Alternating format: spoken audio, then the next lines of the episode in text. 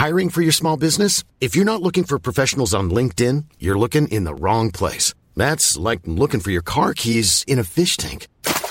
LinkedIn helps you hire professionals you can't find anywhere else, even those who aren't actively searching for a new job but might be open to the perfect role. In a given month, over 70% of LinkedIn users don't even visit other leading job sites. So start looking in the right place. With LinkedIn, you can hire professionals like a professional. Post your free job on linkedin.com slash people today.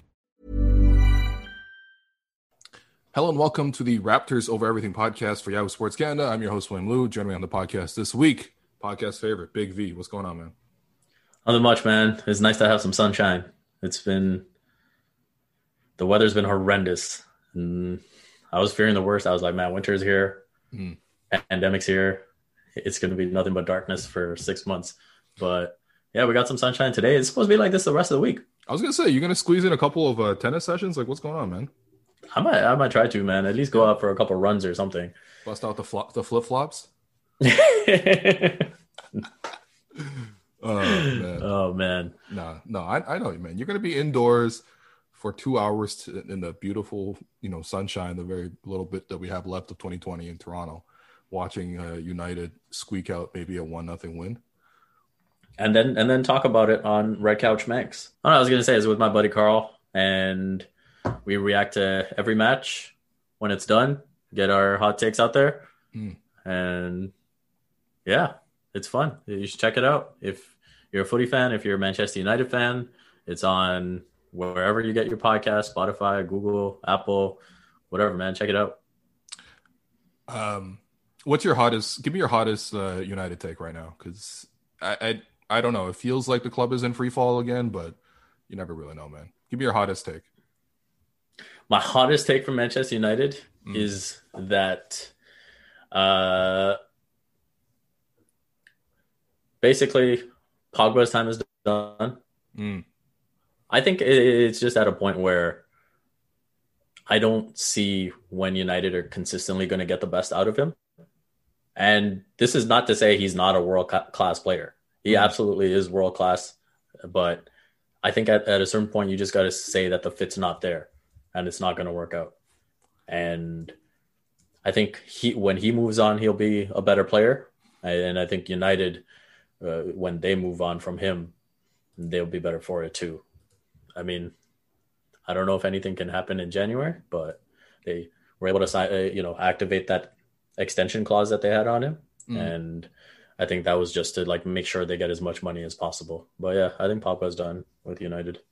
Well, it's actually been quite amazing that um, a guy like Pogba, who is uh, objectively like a fantastically talented player, uh, yeah. has done a lot too, won a World Cup. Um, that he's essentially spoken about like how Terrence Ross was. You know, people just in and out on Terrence Ross like constantly, or like JV back in the day too. Like I'm in on JV, he's the future. No, he's not it. We got to use him like this. Got to maximize him this way. It's the coach's fault. Um, yeah, but uh, yeah, listen to your pod, man. Listen, it's uh, United is always interesting, man. It's it's always a very interesting um, squad to follow and, and even hate follow, to be honest, because there's just so many United fans. Why is the entirety of Raptors Twitter United fans? Like, what's going know, on? Man. That's a good question. I think yeah. that that should that should be an episode in itself. Yeah. Why so many Raptors fans are United fans? Because yeah, you'll see it. The timeline all of a sudden, a bunch yeah. of Raptors people just tweeting about United, but it's beautiful. I love it. Mm. Yeah. Not a fan to be honest. I, I would wish there were more Liverpool, uh, you know, Raptor fans on the timeline. But uh, I mean, your squad, your squad just won't stop, man. Bro, we're just pulling random teenagers from the Van Dijk gets injured and it doesn't even matter. Yo, five 0 against Atalanta. That what a ridiculous game. All right, um, you know we, we can say more EPL talks towards the end. Um, we're here we to talk Raptors. Talk about the Raptors. And look, listen, man. I I'm going to be honest, straight up. There are no fun topics on the Raptors as of right now. Um, maybe later on the podcast we can get into the trade market. It seems like Sixers are going after James Harden. I don't know if the Rockets necessarily move James this year, um, but you know, maybe James is on the market. Uh, Jrue Holiday apparently is getting openly shopped, so that's fairly interesting. I, you know, uh, we yeah. can give our thoughts on sort of that and sort of not necessarily if the Raptors will go after them because I don't know necessarily that that's the greatest fit, but uh, how that impacts the Eastern Conference because I do believe they're both coming east from the West. But um, not a lot of fun topics. Starting with um, the Raptors situation with Terence Davis. Terence Davis, if you haven't been following along, uh, face is facing seven charges, uh, including two counts of assault in the third degree, one count of ch- in, endangering welfare of a child, one count criminal mischief in the fourth degree, one count aggravated harassment in the second degree, one count attempted assault in the third degree, one count harassment in the second degree. Based on the police report, uh, you know his he was in um, a hotel room in Manhattan last week uh, with uh, his girlfriend or ex girlfriend. I'm not totally sure what the relationship is there. Um, and apparently he struck her twice. Uh, you know, there was bruising in her eye. She went to the hospital. Um, and their child was present. And of course, this has now become a criminal matter. The Raptors have released a statement quote, incidents of this kind are addressed and managed by the league through the joint NBA NBPA policy on domestic violence, sexual assault, and child abuse. The Toronto Raptors take these issues very seriously, and we will fully cooperate and support the league in its investigation of this matter as we continue to determine the appropriate next steps for our team.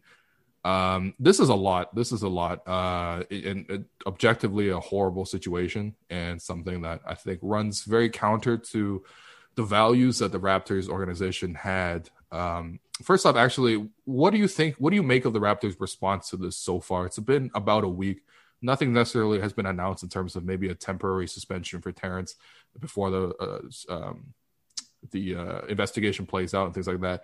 Uh, so far, what do you think of the Raptors' response to this? I think the Raptors' response has been par for the course, which is disappointing.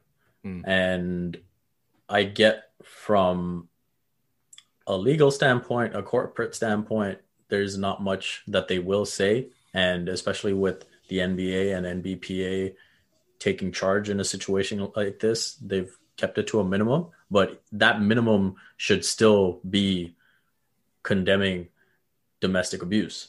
Mm-hmm. And so for them to not do that, obviously they said they take it very seriously, but I, I think they should have taken it that step further. And again, it's it's not something that they did with Adrian Griffin's allegations either. And so uh, from that standpoint, it is disappointing, but all, again, not nothing uh, beyond what I expected. Yeah, I agree with you. It is par for the course. It feels based on this statement, so they uh, address the fact that this is something that is handled by the league. There is um, in the CBA, there is an NBA, NBPA uh, policy that has been agreed upon in terms of how to handle domestic violence, uh, sexual assault, and child abuse.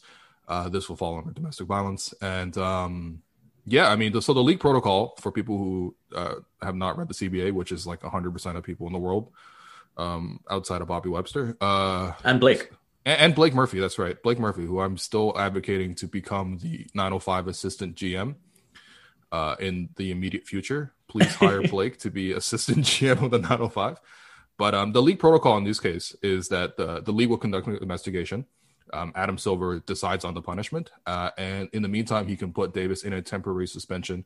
But given the fact that it's been a week since this has happened, I don't think that's going to happen. And also, there are no games being uh, played right now. So even if you do put him on a temporary suspension, it doesn't have anything to do with salary or anything like that being affected. Uh, but regardless, uh, to give some context, um, here are some of the previous suspensions that have been uh, given. So in 2014, Jeffrey Taylor was suspended 24 games on a guilty plea to one count of domestic assault. 24 games is one of the longest suspensions in NBA history. Uh, 2016, Darren Collison suspended eight games on a guilty plea of one count of misdemeanor domestic battery. 2007, Ron Artest suspended seven games on guilty plea of one count of misdemeanor domestic violence. And 2017, Willie Reed suspended six games on domestic violence uh, incident, which is actually all I can find on that situation. He was then waived and uh, traded and never played again in the NBA. Um, so it, it seems to me that like the league would have to first, you know, investigate and find um, Davis guilty of something. Of course, this is also playing on the criminal system and I believe Davis has a court date in December. Uh, he has entered. Mm-hmm. Uh, by the way, I should mention he has entered a plea of not guilty. Um, and yeah, I mean, you know, from this perspective, I, I thought uh, so. There's one little detail in the CBA that says that if the player goes through the criminal system and is found not guilty of the charges, then the NBA cannot uh, slap any punishment on the player. Um, so it feels like the Raptors have kicked the can down to the league, which is protocol. I don't, I don't mean kick the can as in like this is an intentional attempt. This is what the league calls for. But they have right. The, the buck has been passed to the league, and then the league kind of passes the buck essentially to the criminal system. Um, objectively, it's horrible, um, and it is just terrible timing too because um, you know this this sim- a similar situation happened with Adrian Griffin. Now that's different. That was not a criminal allegation. That was not a criminal process. Uh, that was, I guess, purely civil. The allegations were really, really terrible um, and you know unforgivable, really, if they were they were true. Um, but at the same time, you know that's the case is muddled because there are kids involved, and the kids are um, uh, for the most part grown in their late teens and they've disputed the accounts. Um, so whatever. I'm still personally disappointed that the the, the Raptors didn't at least say with some sort of substance of how serious some of the allegations were and sort of respond that way. Instead, they mm-hmm. mostly moved to defend Adrian. Um, you know, without actually acknowledging how serious um, some of the counts or, or some of the allegations were, but um, yeah, and with the Davis situation, this is totally different. That's the thing. That's it's criminal with Davis. It's it wasn't it was civil with Adrian. Um, and yeah, I mean, so here's the thing: as much as uh, the Raptors have sort of moved the buck to the league, and the league has moved the buck to the criminal system, the Raptors actually still have the ultimate call here because Davis's contract is unguaranteed for the second season. Obviously, without this incident, he was for sure going to have that contract guaranteed. However, that deadline actually comes up uh, before the start of um, it was supposed to come up before the start of free agency. I mean, everything in terms of dates got shifted with the pandemic, but essentially the Raptors have the option still to essentially get rid of Davis through not guaranteeing his contract. It, considering that's one of the options, what would you do if you're in the Raptors situation? Are you you looking to waive him? You're looking to trade him? You're looking to cut him? Are you looking to keep him and maybe I don't know, put him through some training and try to help him through some of the situations? What is your call? I mean, there's no easy or right call, but uh, I want to hear your thoughts. Yeah, so I think this is a really interesting question because for me, for a reference point, I was looking at how does this play out in terms of a timeline? And I looked back on the Jeffrey Taylor case for that type of reference. And so for him, on September 25th, 2014, he was arrested at a hotel in East Lansing, Michigan for domestic assault, assault, and malicious destruction of property. And then on November 19th, so almost two months later, the NBA announced the 24 game suspension without pay. Again, after he pleaded guilty. And that's a crucial difference as well, right? With Terence Davis uh, saying that he, he's likely to plead not guilty. And, you know, he, he was suspended from Sweden's national team as well for a year. He's back playing now, by the way. He plays for Real Madrid. Um, okay and Terence, yeah, and and Terence Davis, his court date isn't until December 11th, mm-hmm. and so I would assume even with without that court date, the Raptors will look to, you know, complete an investigation and get as much information as possible before obviously the date that they have to make a decision. And I think from an organizational standpoint, it's an extremely bad look for them to say Black Lives Matter, but Black women don't.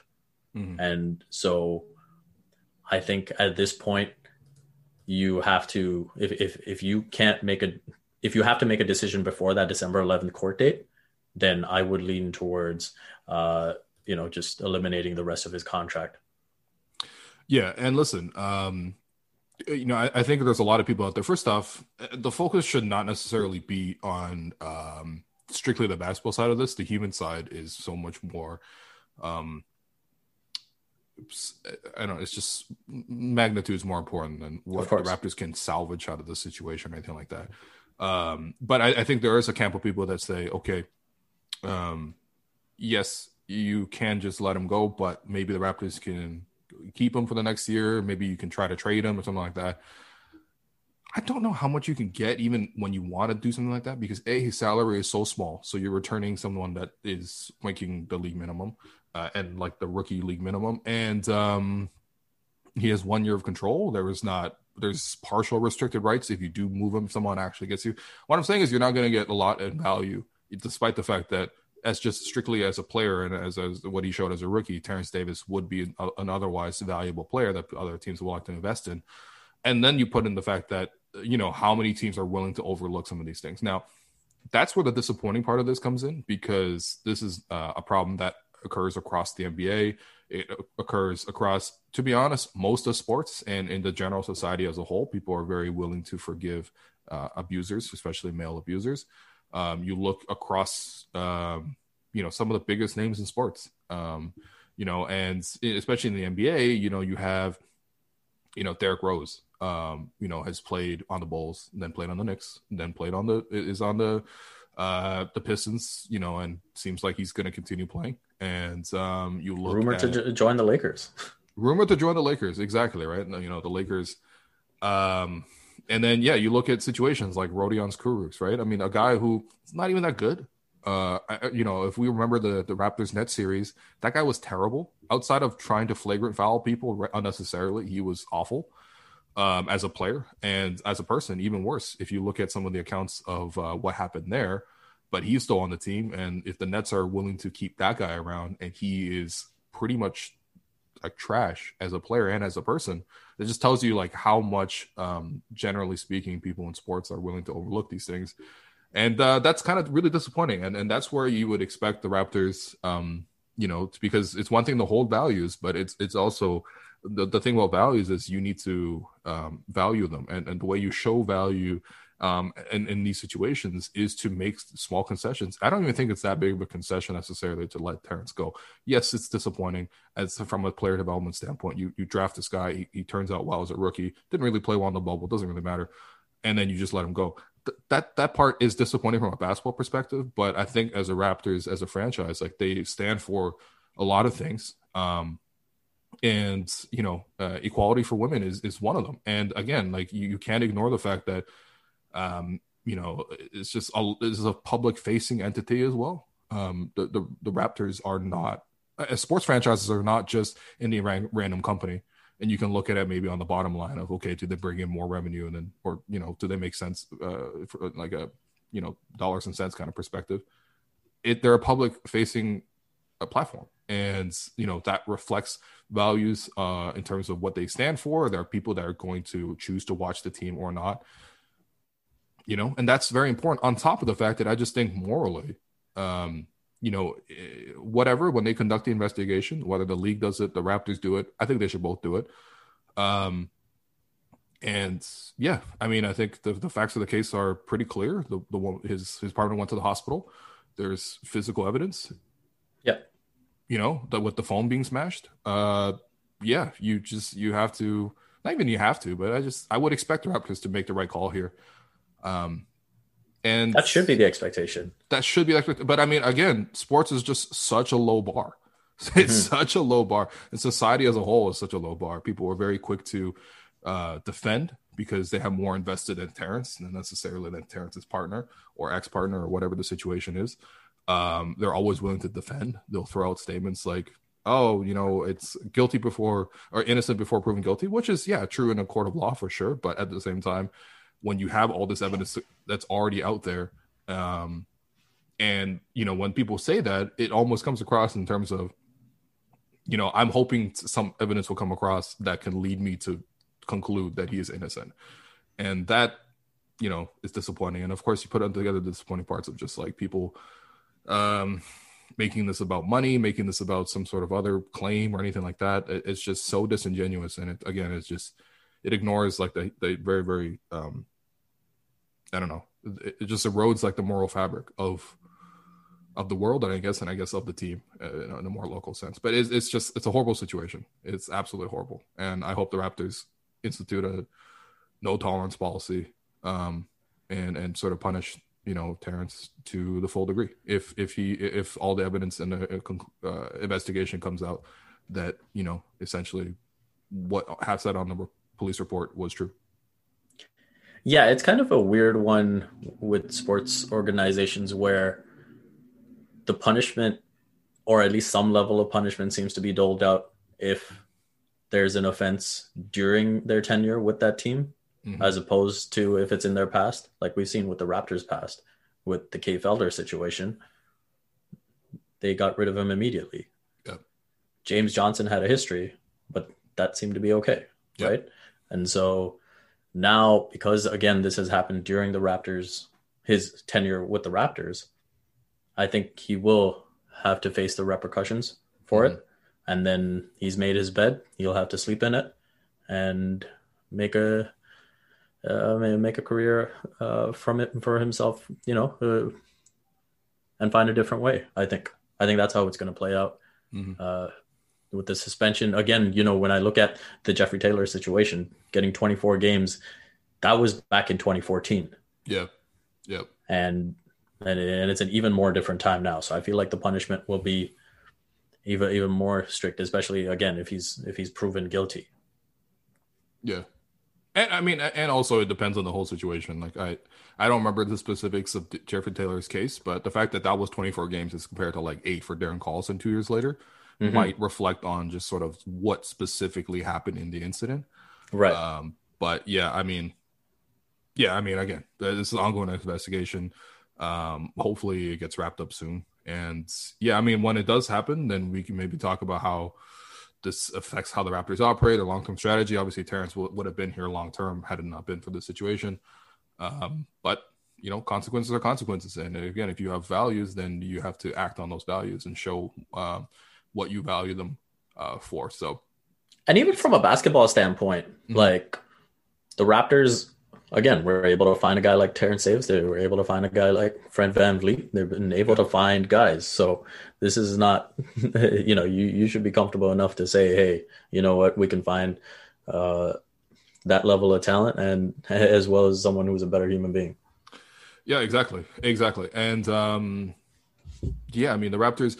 By the way, the Raptors also I feel like in terms of as compared to other NBA franchises and probably across other sports, um, especially the major sports, like they have made a real investment in uh, hiring women and um, putting them into positions of power and empowering women as well.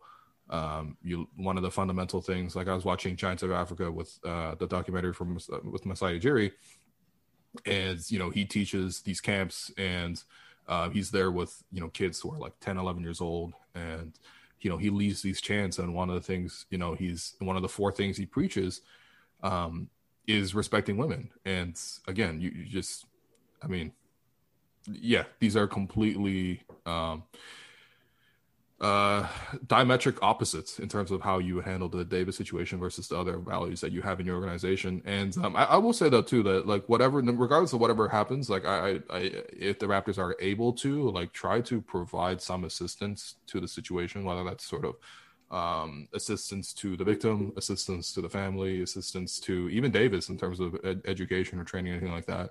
And it's probably mm-hmm. not necessarily something they need to do. I don't think it's like mandated by the, the league or anything like that. But at the same time, um, you know, I, I, think, you know, as much as punishing people is important, I think also um, helping people improve and, and rehab is also important. And yes, I think that doesn't mean that there are no consequences, but um, you know, uh, I, I still believe that if the Raptors are able to try to assist in the situation and try to make things right, but it's uh, it, it's it's it's all bad. It's it's all very bad right now. Uh, what's also really bad is that um, all these franchises in the states, or all these cities in the states, are crawling out of the woodwork to um, try to host the Raptors next year. It's, very very funny to me that t- teams in the states have essentially ignored the Toronto Raptors' existence for a quarter of a century, but now all of a sudden every single city wants to host the Raptors. And we're talking about B-list cities. We're talking about Louisville. We're talking about Nashville, Kansas City, Tampa Bay, Newark.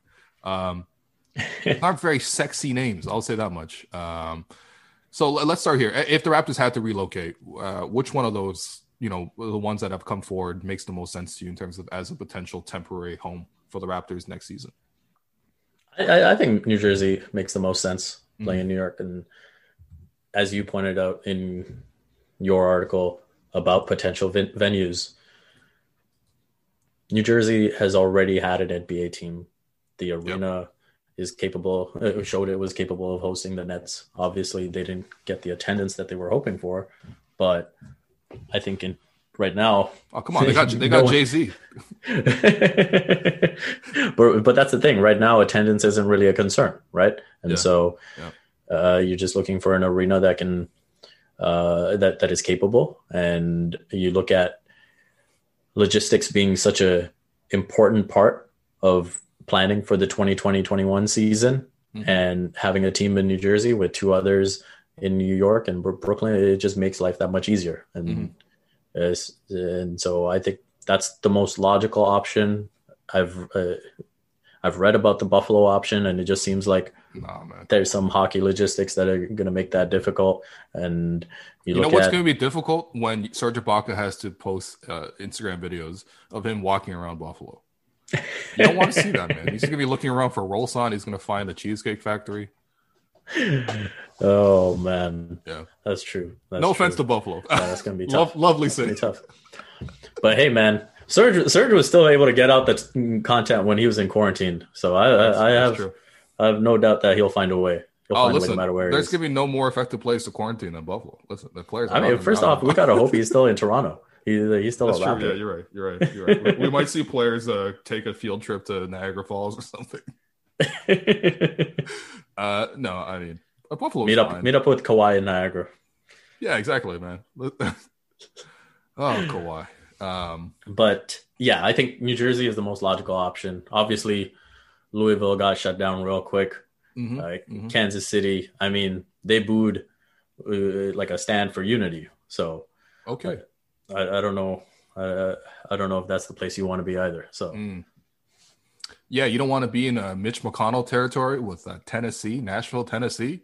Not trying to go there. uh, yeah, I mean, I agree with you. Look, um, you know, the Louisville situation you've already touched on. Um, that's where Breonna Taylor was shot by police and killed, and of course, none of the police were indicted for, uh, you know, her deaths. Um, you know that situation. Apparently, the Raptors were already sort of they broached it, I guess, and the players were like, "No, we're not going there." I totally understand. Don't go there. Uh, the Tennessee situation. I mean, just put aside the fact that it's Nashville as well. Like it's it's just so far from other things. When you think when you put a team in Middle America, they are far from everyone else because there's not a lot of people there anyway. There's not a lot people, and you know, it, it, you know, you put together the politics. You know, these are all you know, Kentucky, Tennessee, Missouri. These are all you know, firm Republican states.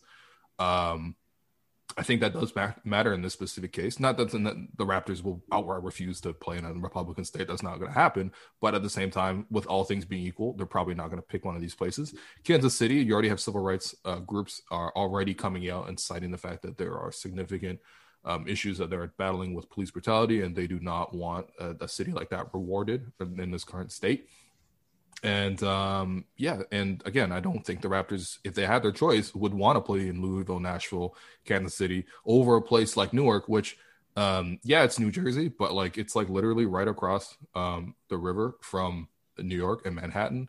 And yeah, I think logistically it just makes the most sense. You know, if you could put three of the five Atlantic Division teams in one city, uh, then for uh, teams outside of the Raptors, you know, let's say a West Coast team, the Lakers comes, you know, into town, they can stay in New York for like two weeks and play all their games against the Atlantic Division essentially without having to, um, in some cases, even board a plane. Like you could take, it's like an hour and a half drive by bus to Philadelphia from New York. So, you know, like that can almost create a mini bubble on the East Coast. I think that's important. The league is trying to reduce travel. Um, and honestly, from the Raptors' perspective, like it's the safest for them because they will have to travel less. And also, it, you know, in terms of you know preserving the feel of what it felt like to play Toronto, right? A lot of these players sign up to play in Toronto.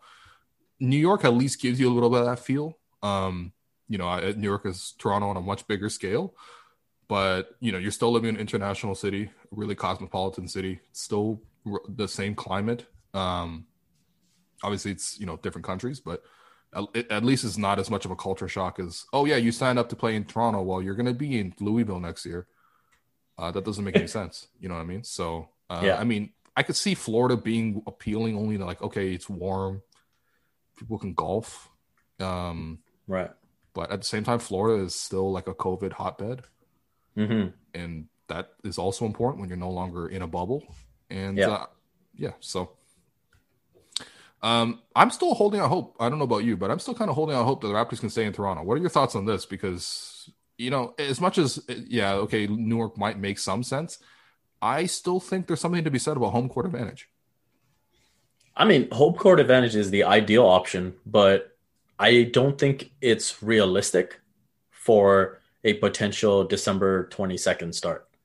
And I don't know if this is at all possible, but what I feel might be possible is you start out in New Jersey with the December 22nd date in mind. And they project that All Star break to be I believe in early March. Mm. And I feel the situation may have improved by then. It's possible it might not, but that six day break, I think that's when you can say, okay, the situation's improved, the border's opened. Maybe, you know, if if that's the case, then you can say, okay, we're going to play the second half of the season and the postseason in Toronto. And, you know, again, not about where you start, it's about where you finish. And so if they can finish up in Toronto, I think that's the ideal goal. Yeah. Um, by the way, actually, an interesting thing that I saw um, coming across Twitter was that some so some existing season ticket holders were actually sent a message from the Raptors, and essentially they're trying to survey what it would look like and how much people would be interested in returning to in, into the arena to attend games. Hmm. And um, let me just read you the little letter that they sent out. Um, you know, uh, we hope you and your family are staying safe and healthy. And although we continue to face challenging times in our society, we are optimistic about progress in 2021. Uh, keyword there 2021 uh, that will lead to an eventual return of fans at Scotiabank Arena. As we think about how we welcome you back in a possible limited fan capacity, we would like your feedback to help us better understand your level of interest. This information will help support our decision regarding potential ticket access and enhanced safety protocols around the arena. Um, yeah, you know, so essentially, um, you know, they're they're they're trying to gather some information, which actually is, makes a lot of sense to be honest, right? Yeah, you you want to take the temperature of your um, your, your ticket base. Uh, I don't know necessarily that means specifically that they're going to stay in Toronto or not, but I think they do want to stay in Toronto if, if possible. And I think really the if possible thing becomes a matter of um a the border. So right now the border uh you you know it's not firmly closed. Like you could do stuff. I think there's some restrictions in terms of work or if you're visiting family or something like that. But it's still firmly closed. Like you can't just come across just because you want to see the CN Tower or whatever, right? Um, yeah.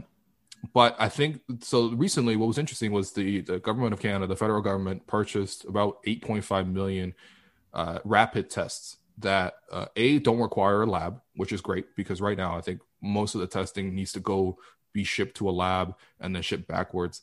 Um, I think that's sort of like more on site, which is uh, great.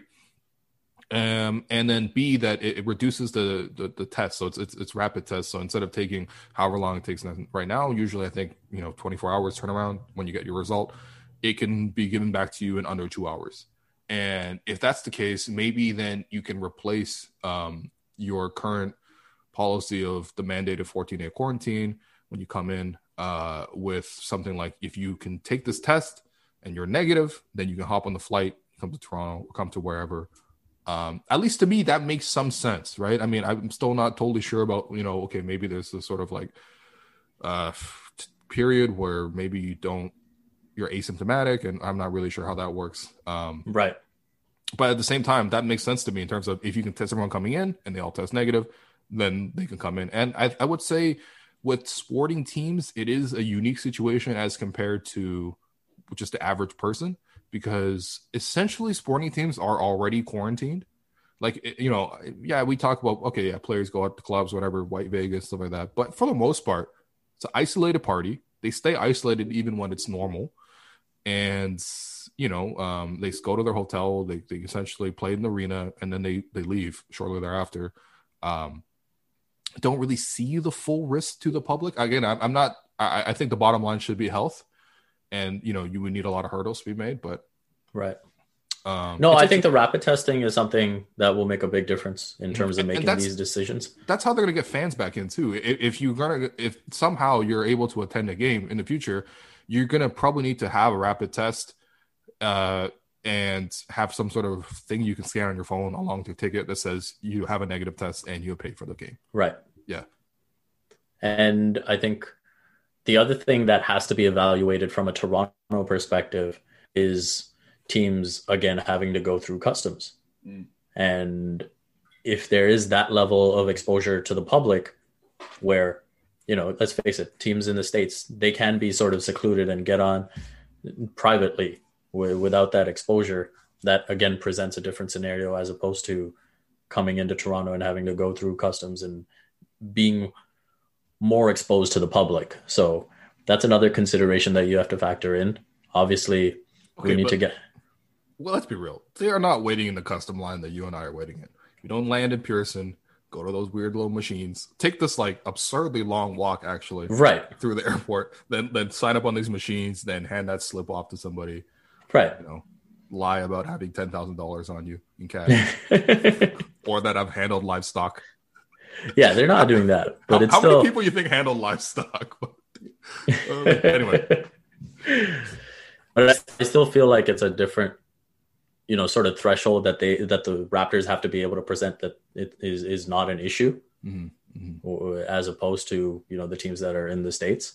Mm-hmm. And so I, I, just feel like that's another hurdle where yeah. again with rapid testing, with clearance of the border, with those once you have those as selling points, then everything sort of becomes easier. But I think without those things, mm-hmm. then all these little things become a bigger challenge.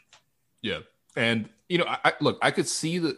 So, okay, there is a precedent here: is that the Blue Jays were not able to play in Toronto this year. They broke their playoff streak uh, drought and in Buffalo, and they played two games and then left. Cool. Uh, but they played in Buffalo uh, in an empty arena there.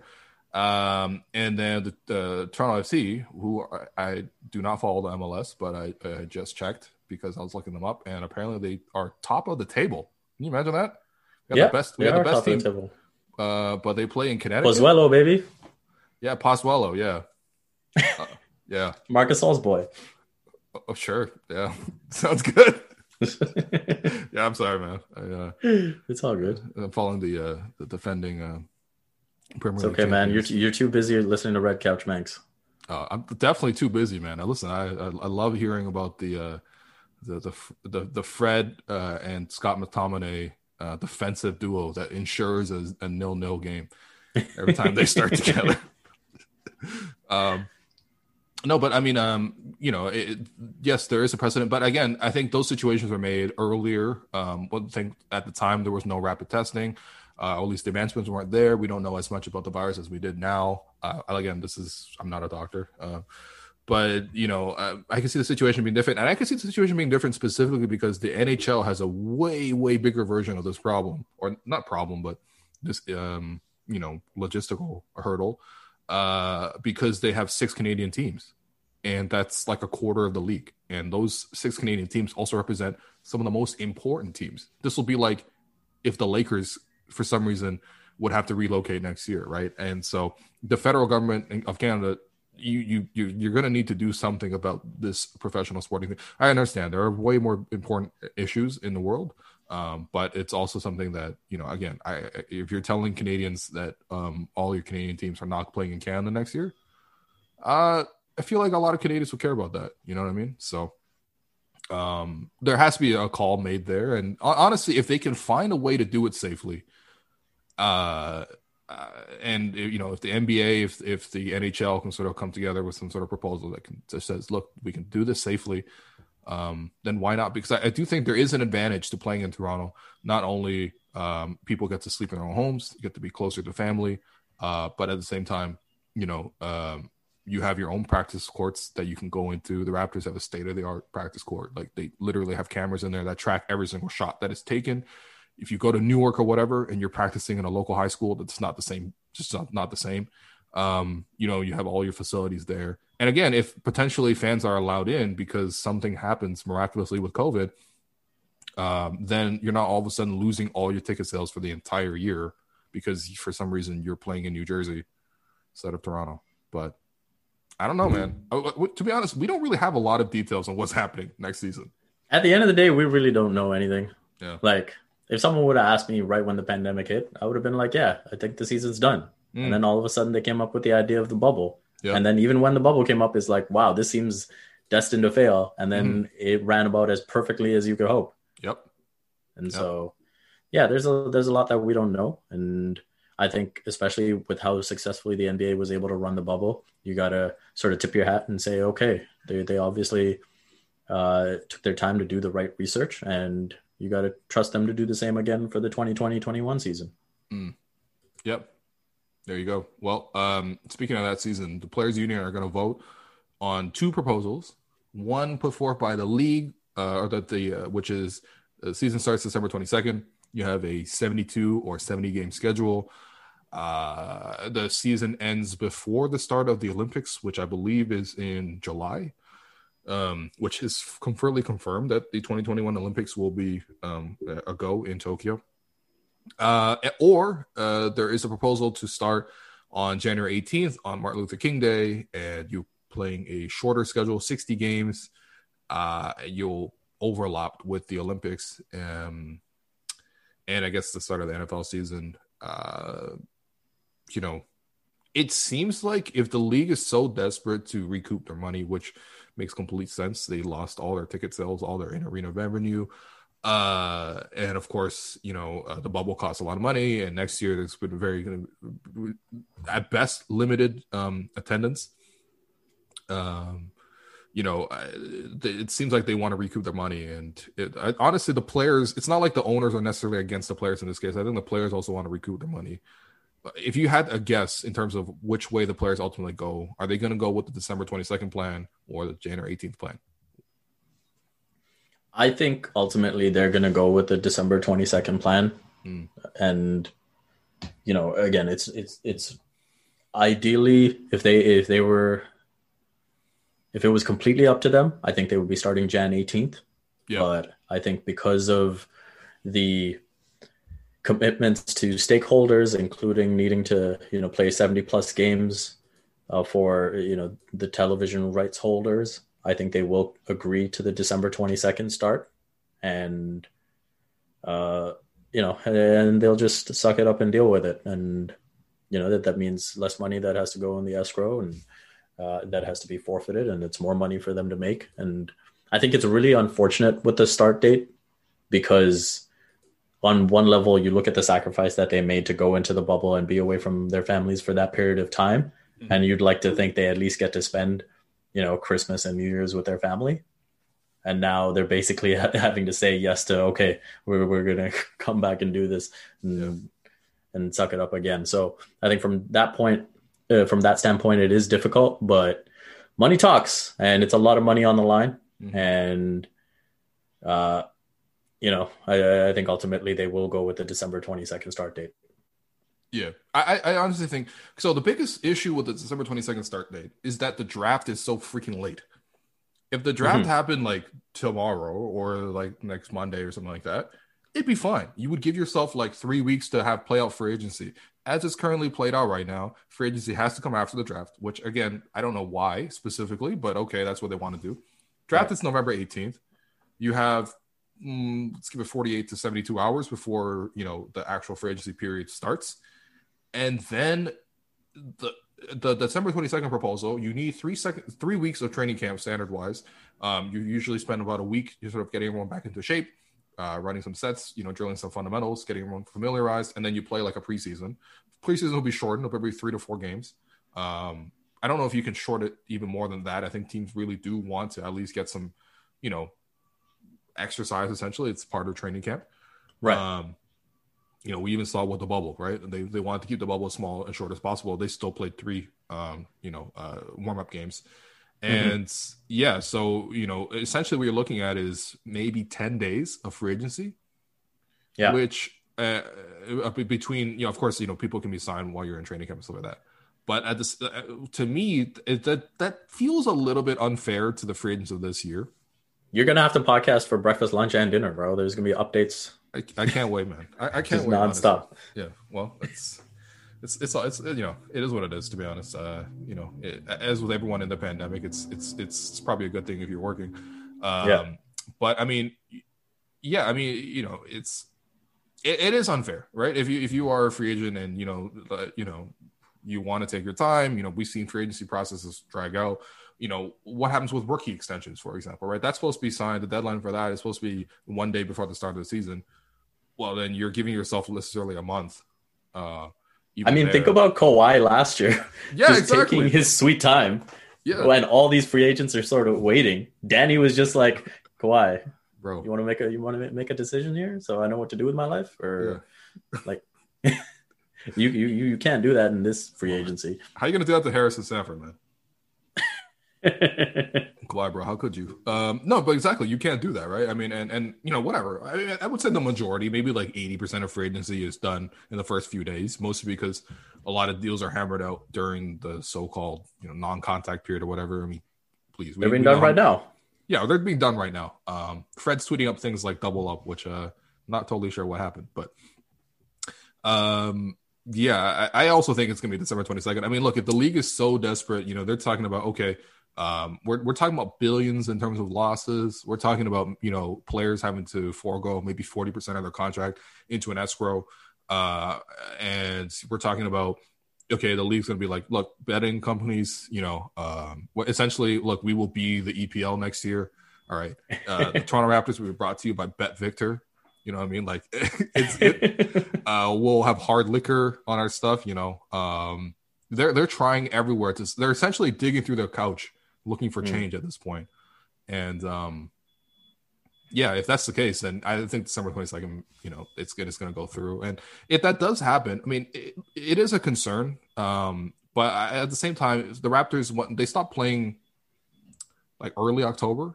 So you would still have about two and yeah, about two and a half months off, which is so December one they would be at training camp. Y- yeah, yeah. So maybe less than two months. Yeah. As opposed to, so we got to weigh it up against what the other option is, right? So mm. December 22nd start would be a December 1 training camp. A Jan 18th start would mean a December 28th training camp. Yeah. So it's that it's that extra month, and then uh, again, you know, it'd be 72 games versus most likely 60 games uh, with a Jan 18 start. So again, that's money that the players will be foregoing as well, right? Because mm-hmm. once once you go over that 70 game threshold, uh, once you go under that 70 game threshold, then you you lose that TV money and um and obviously your paycheck gets hurt in terms of just your contract as well. So yeah, there's a lot for them to consider. Uh, and again, like we said, with all the stakeholder commitments, I fully expect the December 22nd announcement to come in the next couple of days. Yeah, for sure.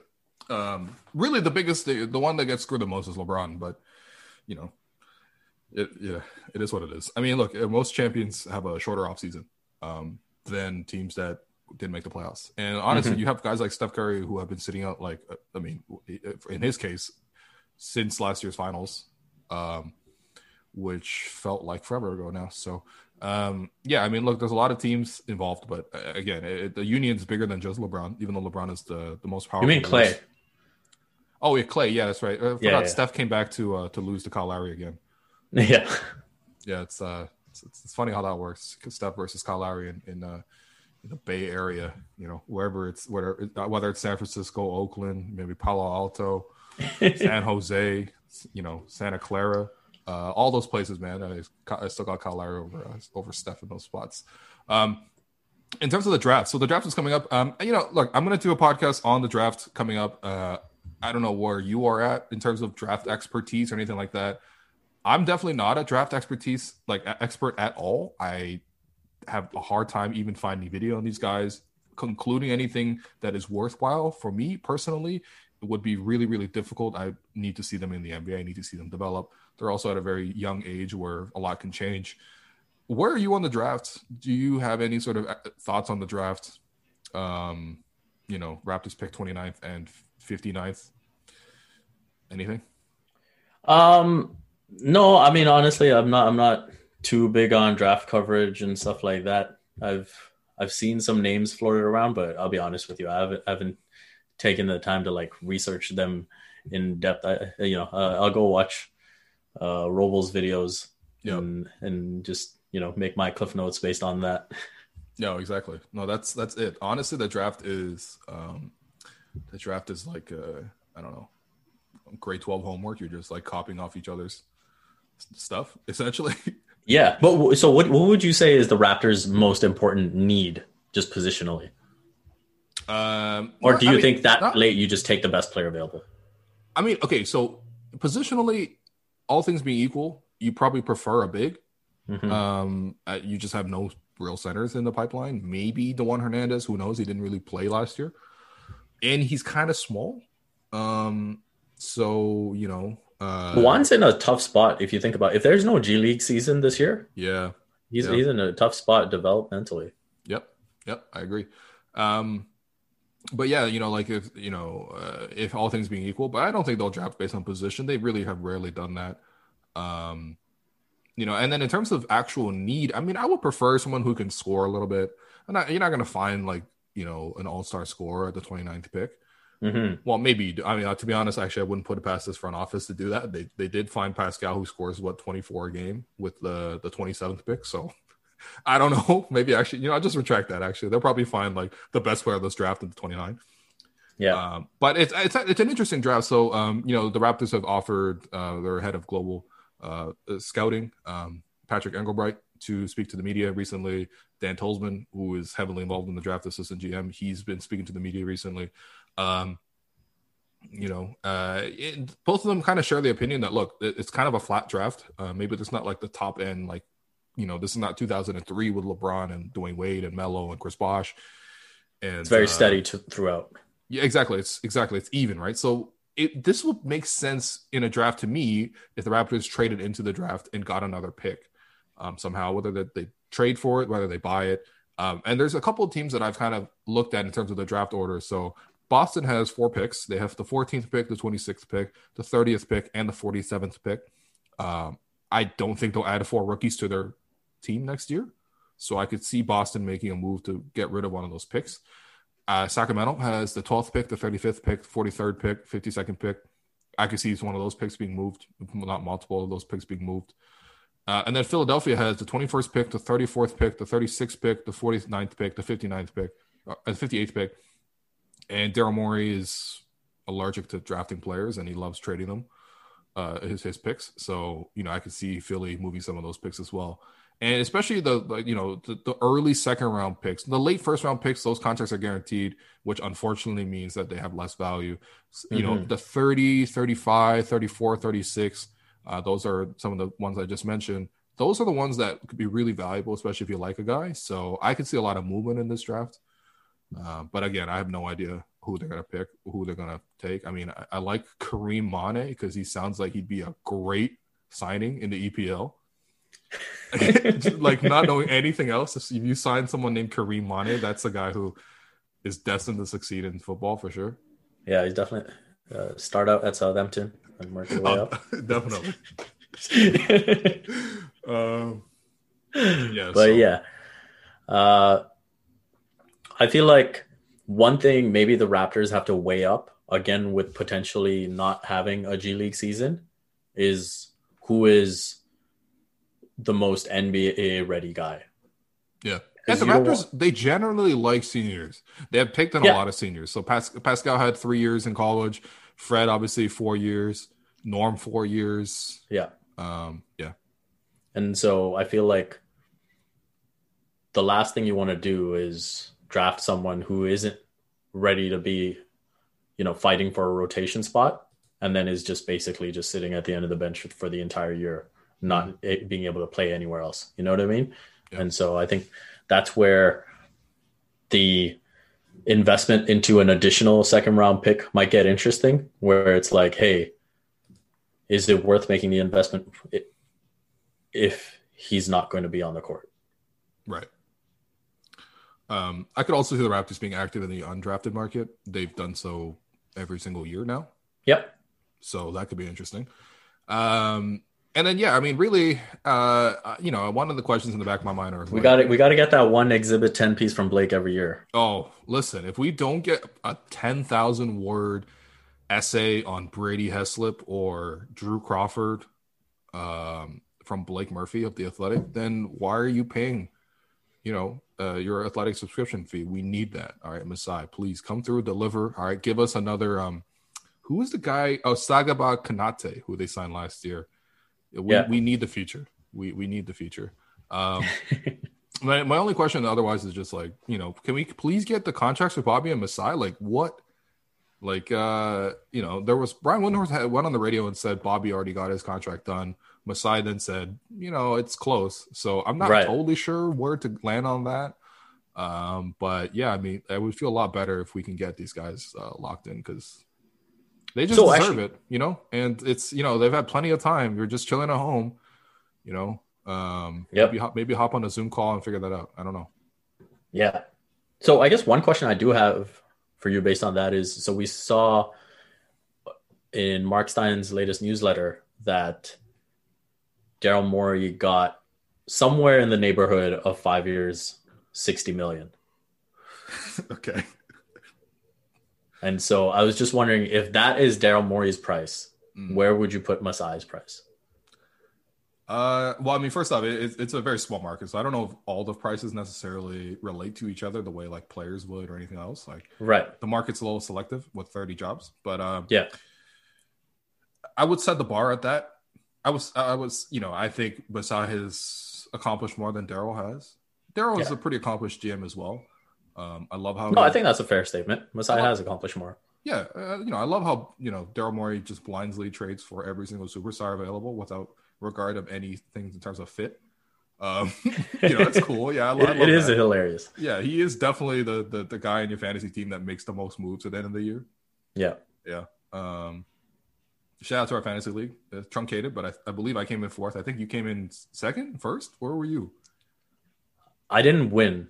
I, I think I was second, maybe second. third. Right, but, you had a good team. You had, you had you had Doncic and Pascal and some other guys. Yeah, it was a good year. It was yeah. a good year for sure. Um, but anyway, yeah, I mean, in terms of, um, yeah, I mean, I think it, you know, that should set the market. And honestly, that might be one of the advantages of waiting. I don't know if Masai knew some, you know, what, what Daryl was going to do and stuff like that. But now that the market is set, that does help you in your negotiations as it would with any other job. You know what I mean? Like this guy's making this, so I need to get this plus this because I've done this plus this. Um, but yeah, look, man, just pay these guys. All right. Listen, I, I know that Rogers has not necessarily taken a hit, during this pandemic. I'm pretty sure people are still using phones and internet, maybe more than ever. Mm-hmm. You know, and um, that's the bottom yeah. line. You got to pay Bobby. You got to pay Masai. That's exactly. the bottom line. Yeah. Uh, yeah. Don't don't ruin a good thing. All right. Last thing we're going to talk about quickly before uh, United, uh, you know, play. Is it is it is it at Old Trafford or is it at? Uh, no, Istanbul? it's it's in Istanbul. Okay. All right. Well, I, I know you're dying to watch that one. Um, okay, so Sixers are going after James Harden. Do you think James Harden gets moved this year? I don't think so. Hmm. I don't think so. They got to give it one more run, right? Like you just got a new coach. Like what do you? Do? Yeah, yeah. I, th- I think they'll give Silas the opportunity to work with James Harden because he has a track record, right? Like he has a great relationship with Steph Curry. He has a great relationship with LeBron James. You saw the way like Luka Doncic even tweeted about him when when he when he got hired. So obviously he's got a really good, good reputation when it comes to working with that elite level talent. So I think you got to at least give Silas the opportunity to work with James Harden. And so I think they'll give it another season and and then yeah, sort of move on from there. I mean, who knows? There could be a situation where come the trade deadline, it's just, you know, completely uh, gone off the rails and James Harden's like, all right, I'm out of here kind of thing. Mm-hmm. But unless it comes to that, you don't give up that type of talent. Yeah, I agree. You got to run it back one more year. Um, and I think you could probably still get the same amount for him next year as you could this year. Um, exactly. If, if, like he, be, he's, he's been so moved, durable. That too, yeah. He doesn't get hurt because he doesn't play. Well, he plays a little bit of defense now, but you know, in the post. That's it. I, that's I love it, that guys who can play defense in the post. Um, I'm not saying it's the least skilled version of defense, but it definitely requires the least effort. Like if I'm playing uh, pickup basketball, I'm probably guarding the post because I don't want to like shift around and like actually have to guard guys. I'm just gonna stand there, be strong, just hold my spot. Hey man, Harden Harden's put in plenty of work having people on his lap. Oh, oh, oh, wow. well, that does explain it. Then that does explain very, very much why he's so good at guarding the post. Um, all right, the the one the other name that's actually in the market, Pelicans, uh, are openly shopping Jrue Holiday. Uh, it's apparently official now. I guess Shams is tweeting it. Um, I don't think the Raptors get Jrue because uh, if you people are already not happy with two point guard lineups, so I don't know if three is the way to go. Even though Jrue is bigger than a point guard normally is and is very good defensively, don't think that makes a lot of sense. Um, but I could see Jrue Holiday landing in the Eastern Conference. I'm looking at the Bucks and the Nets as very very likely destinations that will be linked to Jrue.